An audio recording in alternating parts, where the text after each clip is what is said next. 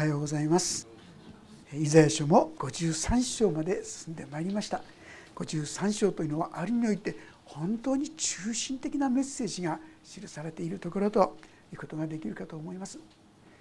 神様は人間私たちに最初からこの驚くべき救いの道を備えてくださっていたということをご存知でしょうか？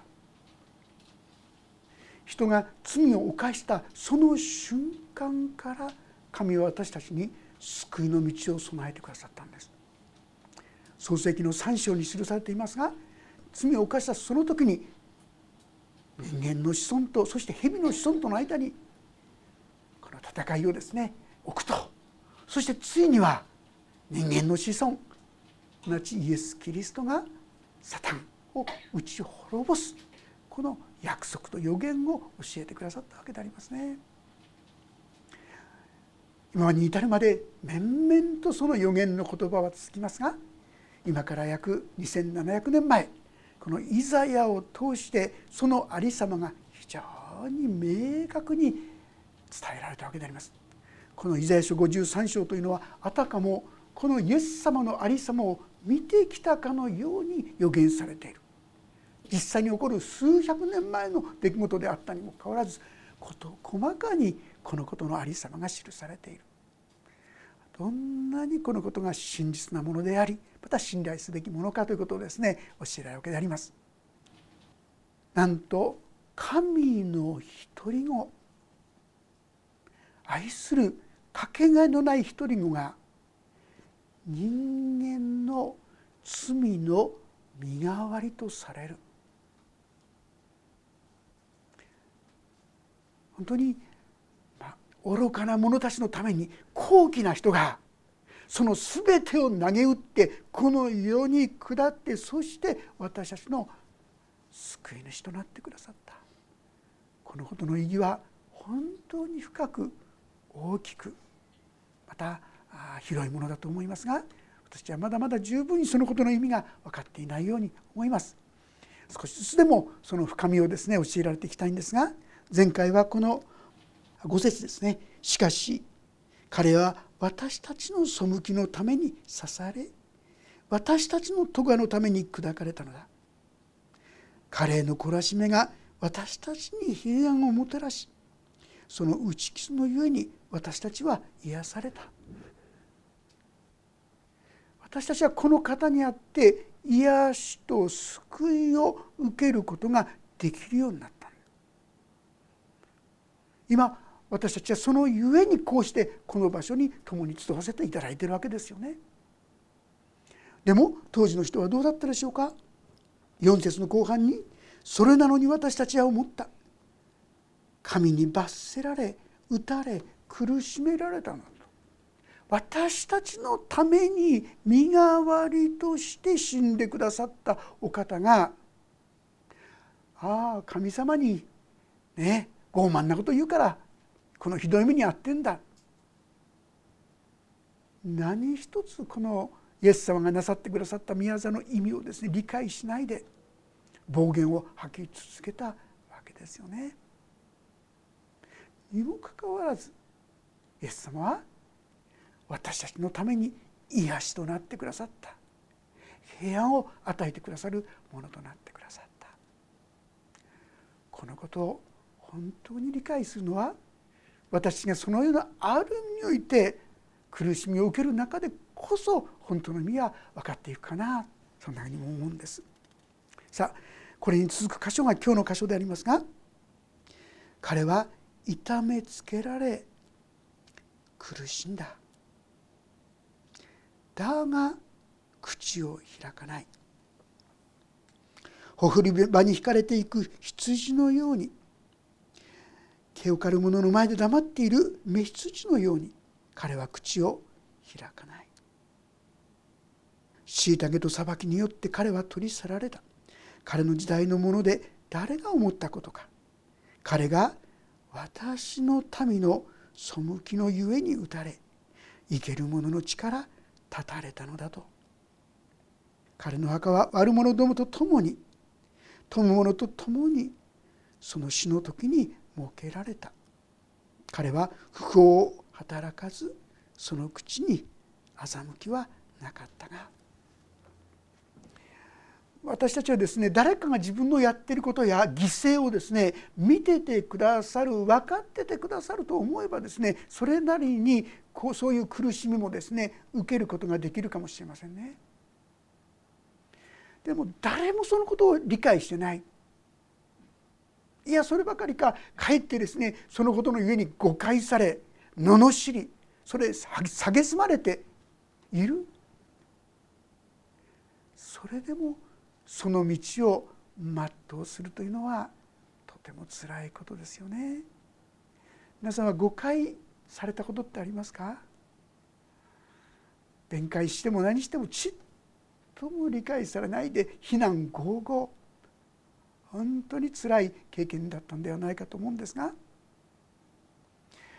イエス様はこのように十字架の道を黙々と歩んでいかれましたけども誰もその意味を本当の意味で理解していなかった。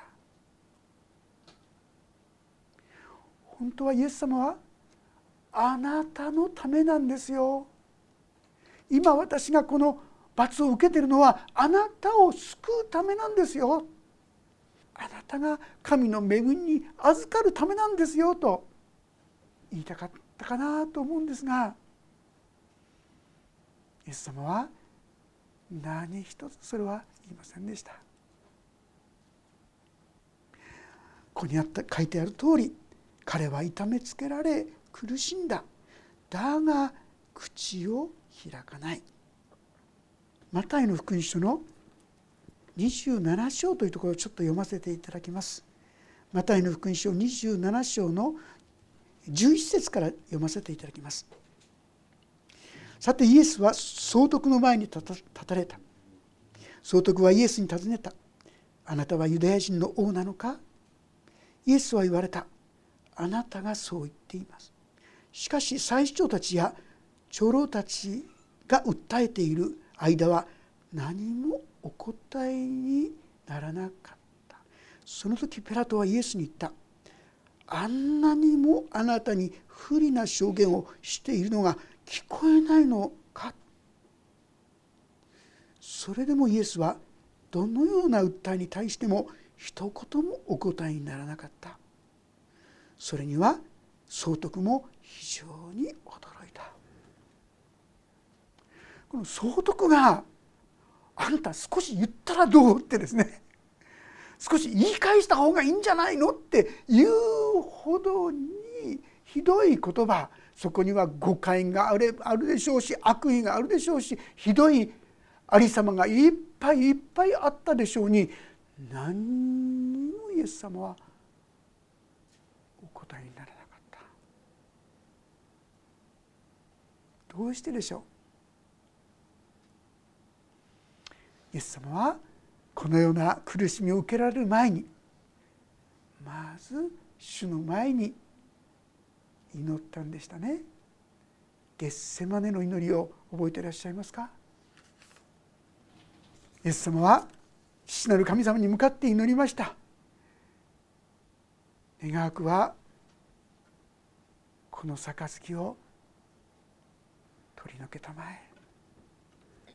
私は逃げたいですってことですよね耐えられませんってどうぞこの悲しみが苦しみがどれほどだったのかということをそういう言葉の中に想像してみていただければなってそう思います。イエス様はその場所で血の汗を流したとも記されています。血の汗というのは極度の緊張の中にいる時にですね毛細血管といいましょうか。血のこの毛のですね毛穴からですねそれからじじわじわとこうににじみ出るんだというんですよ。それはもう考えられないほどの緊張です。イエス様自動的にですねこの技を成してくださったんじゃないんですよ。もう心臓が破れるほどのですね恐れと悲しみと辛さと痛みででも彼はついにそれに打ち勝たれたんですよ。ですから立法学者パリサイ人たち彼らと共に、まあ、ユダがですね先頭になって出てきた彼のところにですねイエス様はそのまんま何の抵抗もせずについていくんですよね。俺が何のためにこうしてるのか分かるのかなんてことは全然言わないですよ。黙々と全ての苦しみを担って全ての必要この憎しみもですね恨みも全ての重荷を背負って黙々とその道を行かれた。もうゲッセマの祈りで彼の心は定まったんですね。私はこれを受ける。なぜならこれがなければ人に救いはない。だから私はこれを受ける。心が定まって彼は行きましたからもはや人が何と言おうが誤解しようが悪意を持って語ろうが彼にとってもはやそれは何の意味もないただそれを黙々と受け切っていく。そして死に至るまでその裁きをとことんまで受け切ってそしてこの人たちのための救いとなるのだ。イエス様は言いましたよね。父よ彼らをお許しください。彼らは自分で何をしているのかわからないんです。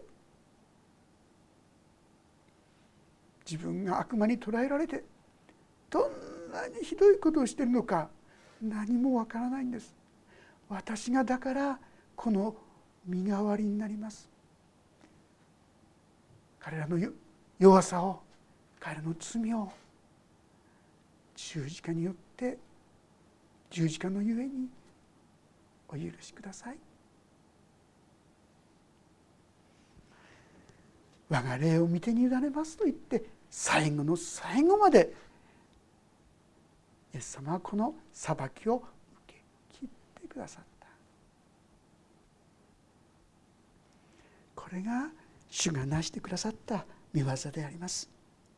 8節。虐げと裁きによって彼は取り去られた。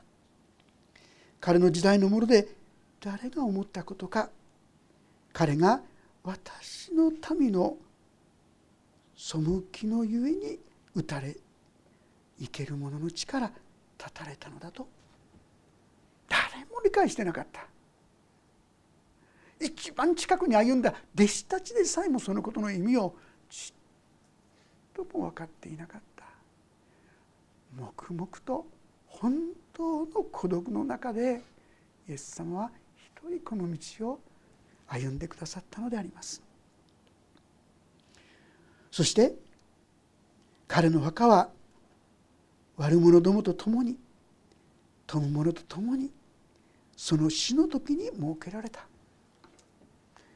神の子であったイエス様がなんと罪人である私たちの中に墓に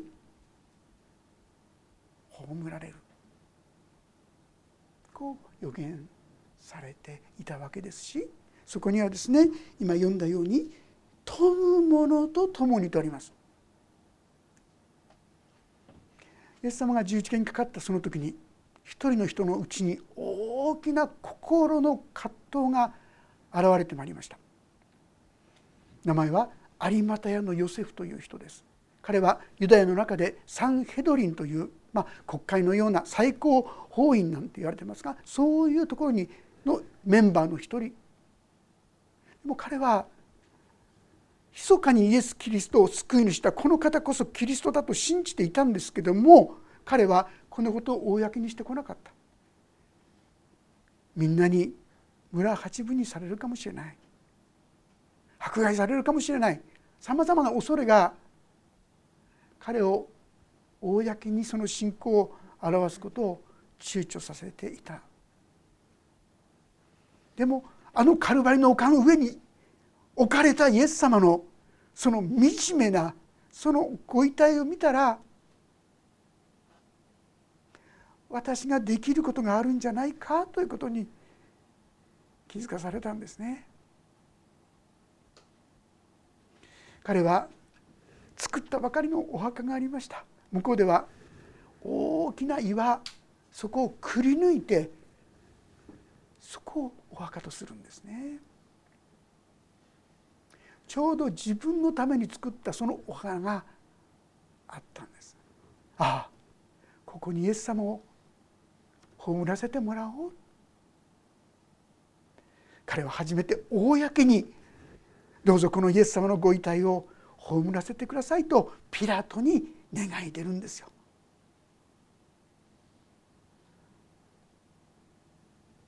彼は金持ちであったんです。皆さんここに富む者と共にその死の時に設けられたとあります。ずっと用意されてたんじゃないんでその時ですよ。まさしくそのギリギリの言葉に至るまで予言の通りこのイエス様が十字架にかかられてそうしてその時に墓が有馬隊のセリフによって捧げられた神の御言葉は全てその通り真実になったのであります。10節しかし彼を砕いて痛める病を負わせることは主の御心であった。彼が自分の命を代償の捧げ物とするなら末永く子孫を見ることができ主の御心は彼によって成し遂げられる。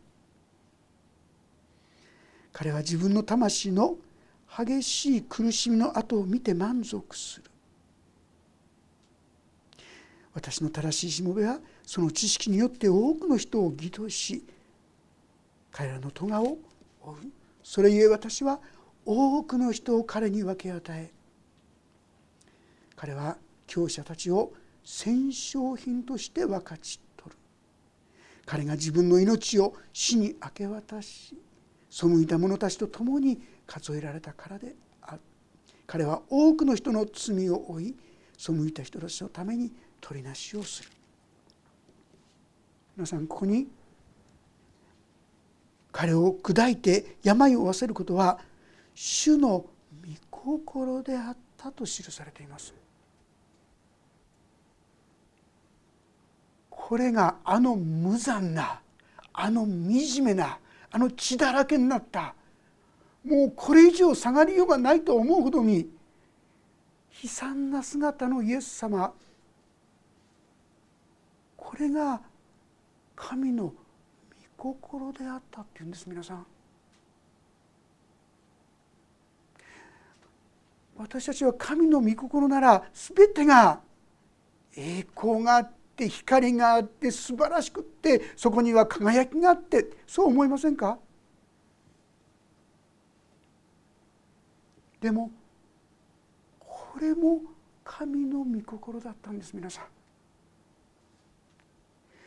人間を救い出すためにはこの苦しみがなければならなかった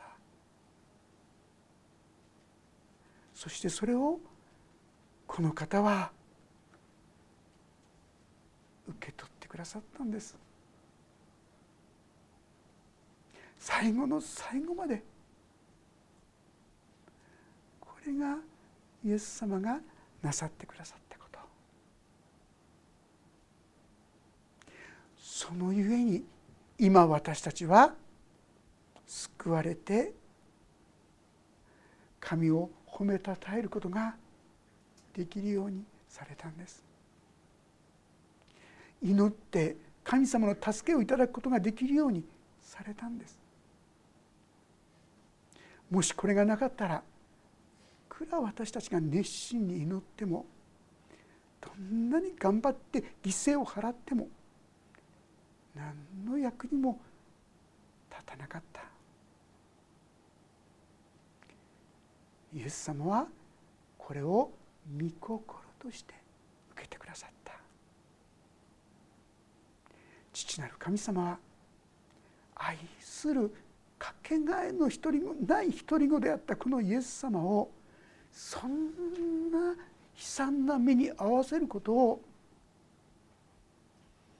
受け止めておられたんです。これが神様の御心だったんです。私たちがこのことを思う時いかがでしょう？私は時々なんでこんなひどいことが私に起こるの？思う時があったと思うんですけどもああでもイエス様のこのことを考えたらと少しだけ元気や力が出てくるんではないでしょうかね。イエス様はこの御心を受け切ってくださったんです。だから今があるね。父なる神様も見過ごしにするんですよ皆さん。いつでも助けることができるのに本当にひどい目に遭わせるのを見過ごす父の気持ちはいかなるものでしょうね。これが神様の心ところが驚くべきなのは次の言葉11節にこうあります。彼は自分の魂の激しい苦しみの後を見て満足するっていうんです皆さん。こんな厳しいことを神様は受け取ったんですよしとされたんですいや満足したんですこれが神の思いです。ここまでして私たちの救いを成し遂げようとなさった。その心をぜひとも覚えていただけたらな。その愛の深さ広さ大きさを本当に気づかせていただけたらな。そんなふうに思います。私の正しいしもべはその知識によって多くの人を義とし彼らの咎を負う。なんだかんだ言って言ってイエス様は全部の罪は私が背負う。どんなに私たちが弱くても愚かでも醜くても自分勝手でもそれは私が担うなんという救いがここにあるのでしょうか？12節それゆえ私は多くの人を彼に分け与え彼は強者たちを戦勝品として分かち取る。実にイエス様がこの苦しみを受け切ってくださったがゆえに今勝利がもたらされた。もしこれがなかったらきり言って勝利が救いがなかったんです。でもイエス様は本当にこれを受け切ってくださった。ただしここには全ての人がとは書いてないことにも目を留めてください。多くの人です。このことを「ああ主を感謝します」「ああ主をこんな私のためにもですか」と言ってこのイエス様を受け入れるものです。その人に神は無代価で無条件で救いをもたらしてくださるんです。でももし「いえ私は結構です」と言うならその救いはやってきません。これが神様が備えてくださった救いです。彼は強者たちを戦勝品として分かち取る。皆さんこの戦勝品って何だか分かりますか？昔の言葉は分取り物とこう書いてあります。実はこれ私たちのことですよ。イエス様の十字架によって神様は私たちをぶんどってくれたんですよ。誰から？タンからです。サタンの支配から私たちをぶんどってくれたんですよ。私たちは戦利品なんですよ。戦勝品いや戦勝品なんです。とっても大切な大切な価値あるものなんです。イエス様が命を懸けて買い取ってくださったものなんですよ。あなたはご自分のことを軽く見積もってはいらっしゃいませんか？命を懸けて買い取られたそれほどの価値高きものだということをあなたは受けて止めておられるでしょうか？神はあなたを本当に大切な。私の目にあなたは高価で尊い。この世の全てのものを合わせたよりもあなたの魂の方があなたの方がもっと価値あると言ってくださってるんですよ。あなたがそれほどのものだ。だからあなたのためにイエス様は十字架にかかってくださったんです。このことをどうか軽く考えないでいただきたい。そう思います。彼が自分の命を死に明け渡し背いた者たちと共に数えられたからである彼は多くの人の罪を負い背いた者たちのために取りなしをする皆さんイエス様は今や死んで終わりじゃなかったんですよ。まあ、先ほど読んだですね10節の中でも後半の方に彼が自分の命を代償の捧げ物とするなら末永く子孫を見ることができ主の御心は彼によって成し遂げられると書いてあるんですがこれは誰が見る見るのか実はイエス様がですよ。皆さん皆さんイエス様今見てるんですよ。おお私の戦勝品よ。私が贖い取った勝ち取ったあなたです。皆さんです。あなたはイエス様が命までもかけて買い取った尊い尊い宝物だよ。ああ私がそんな大事なものなのか。どうかもう一度自分という存在もこのイエス様を通して見上げていただきたい。そしてこの神様の恵みの中に生きるものとなっていただきたい。そう思うのです。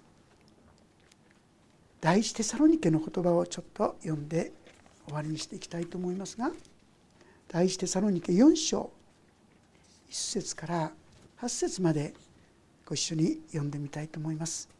テサロニケの手紙の第一4章1節から8節よろしいでしょうか？3はい。最後に兄弟たち主イエスにあってお願いしまた進めます。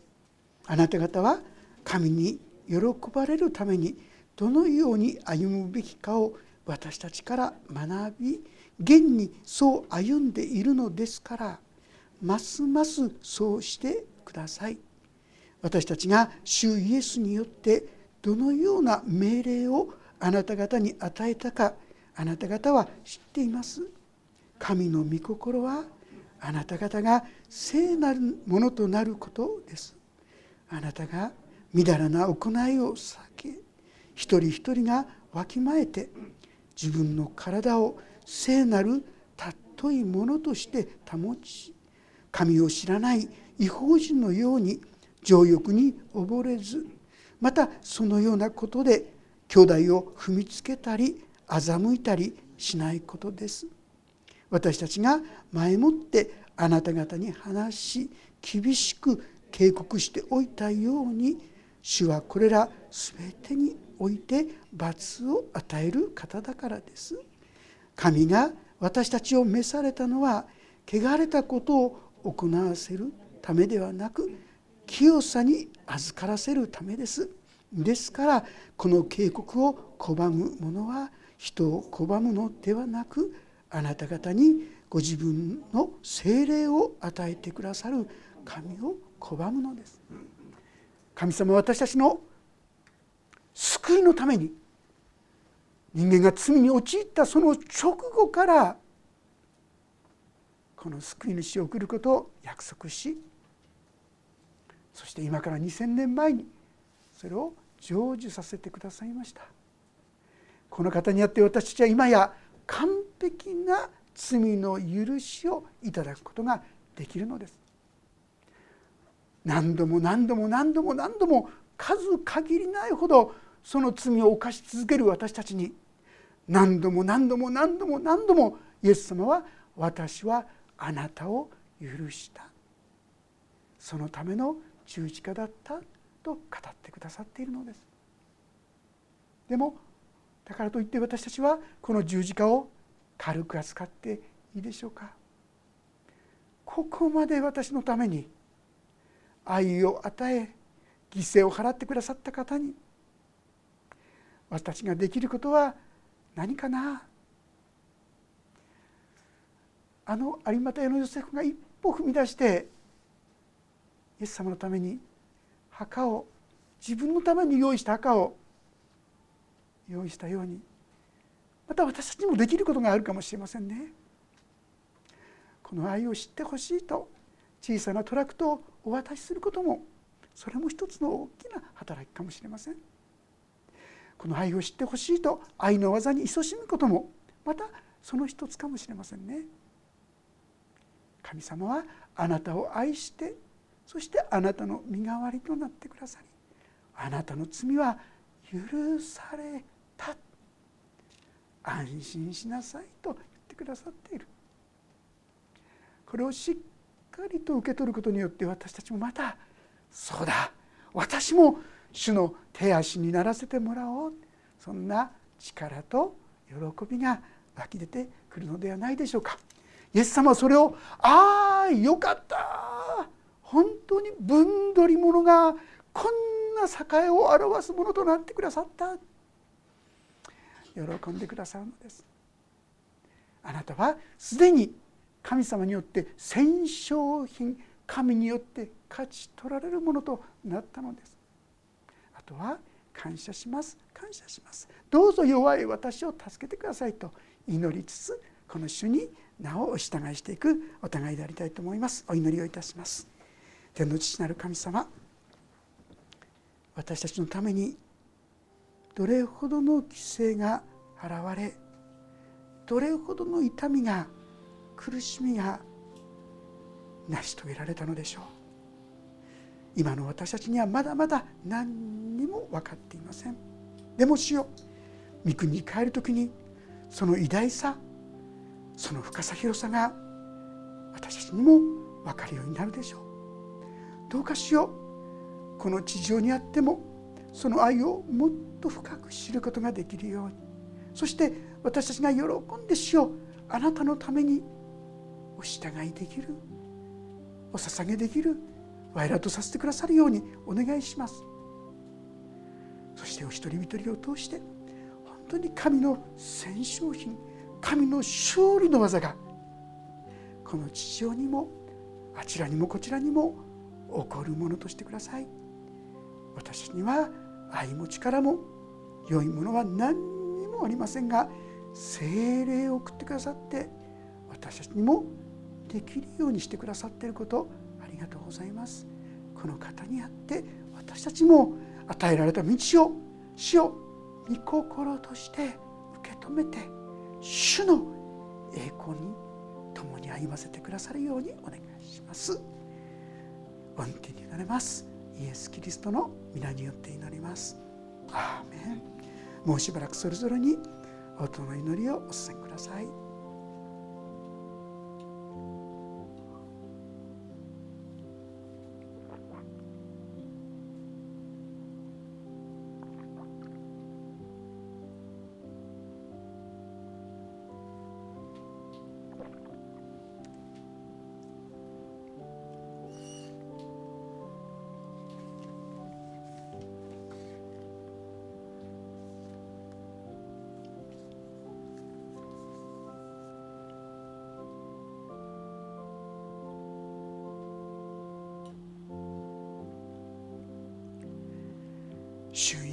リストの